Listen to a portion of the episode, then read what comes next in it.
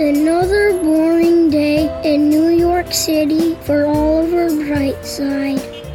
But he has no idea that his luck is about to change. Whoa, look at that! A heads up penny! He couldn't believe someone would leave something as great as a penny on the sidewalk. Find a penny, pick it up all day long, you'll have good luck. An unfamiliar voice spoke to Oliver. That's silly. I fly up in the sky every day and see thousands of pennies. If they are such good luck, why do so many people drop them? Oliver never spoke to a pigeon before, and now he was happy that he hadn't. No, Mr. Pigeon, pennies are good luck, and I'm going to show you. Oliver set out to find a more familiar face, so he walked over to a big construction site and found the nearest worker. Excuse me, sir, I just found this penny. Do you have any idea what I can buy with it? The man looked at Oliver confused. Ha! You can't do nothing with a penny these days, kid. It wasn't the answer he wanted, but he wasn't going to stop looking. There are hot dog carts on every corner of the Big Apple. Surely they will accept a shiny new penny, he thought to himself.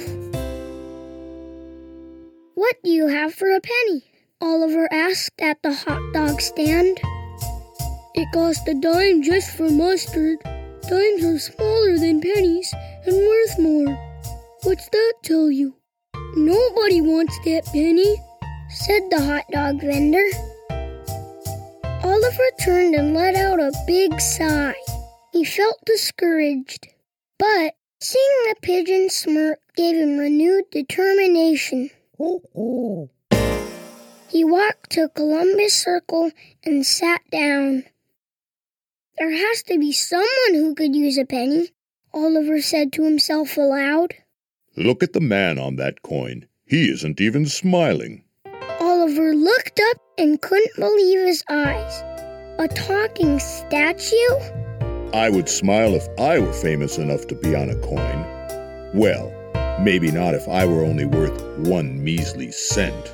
The statue declared. I can see that I won't get any help here, Oliver thought. Oliver had an idea. A cab driver. Surely he could get across town for a penny. Forget about it, the cabbie yelled. It cost five dollars to get across town. Do you know how many pennies that would take? Five hundred! Oliver knew just who to talk to. The world famous Statue of Liberty. She'll know what to do with the penny. As he rode on the ferry, he felt encouraged. Do you know what pennies are made of? Lady Liberty asked. Oliver shrugged. Like me, pennies are made of copper. I wanted so badly not to remind people of pennies that I turned myself green. With that, Oliver was beginning to turn red. Back at Battery Park, suddenly it hit him. He could get a caricature of himself drawn. Excuse me, sir, he exclaimed. Would you draw me as a cartoon for this penny? He could have guessed what was coming. The artist looked at the penny and got right to work. But when he turned his canvas around, it simply read, No.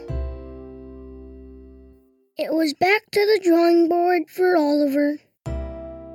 As he walked across the park, another unfamiliar voice reached out to him. It was his favorite, an NYPD police dog. I knew a dog named Penny once. The dog explained. He would sleep all day, every day. I bet if they named him Nickel or Quarter, he wouldn't sleep all day. He would probably be a champion dog. Oliver had always wanted to hear a dog talk, but so far he didn't like what this one had to say. On the walk home that evening, Oliver was sad. He didn't want the mean pigeon or grumpy statue to be right. but he was beginning to think that they were. Maybe everyone is right. Maybe you aren't worth anything. Maybe you aren't such good luck. No!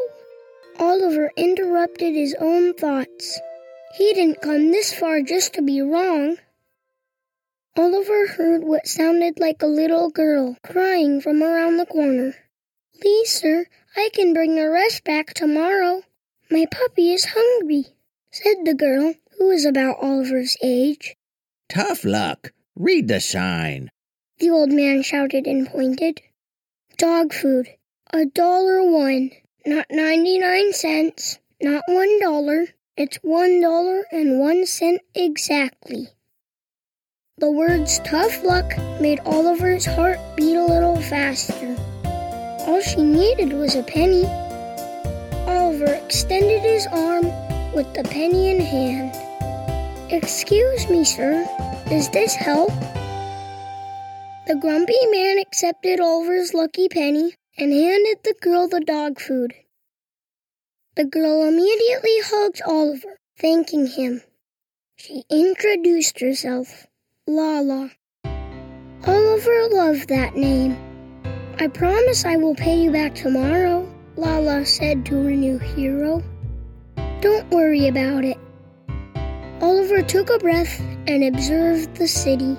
It's just a penny, he said with a smile. Oliver and Lala became inseparable. What started as another boring day became a true adventure. Talking pigeons, police dogs, and statues have all been proved wrong. Oliver got something with a penny that you couldn't get with one, one hundred, or one million dollars. A friend. This has been Oliver Brightside, You Don't Want That Penny. Written by Christopher Manzo. Illustrated by Lisa Adams. Music by Greg Paxton. Narrated by Sammy Paxton.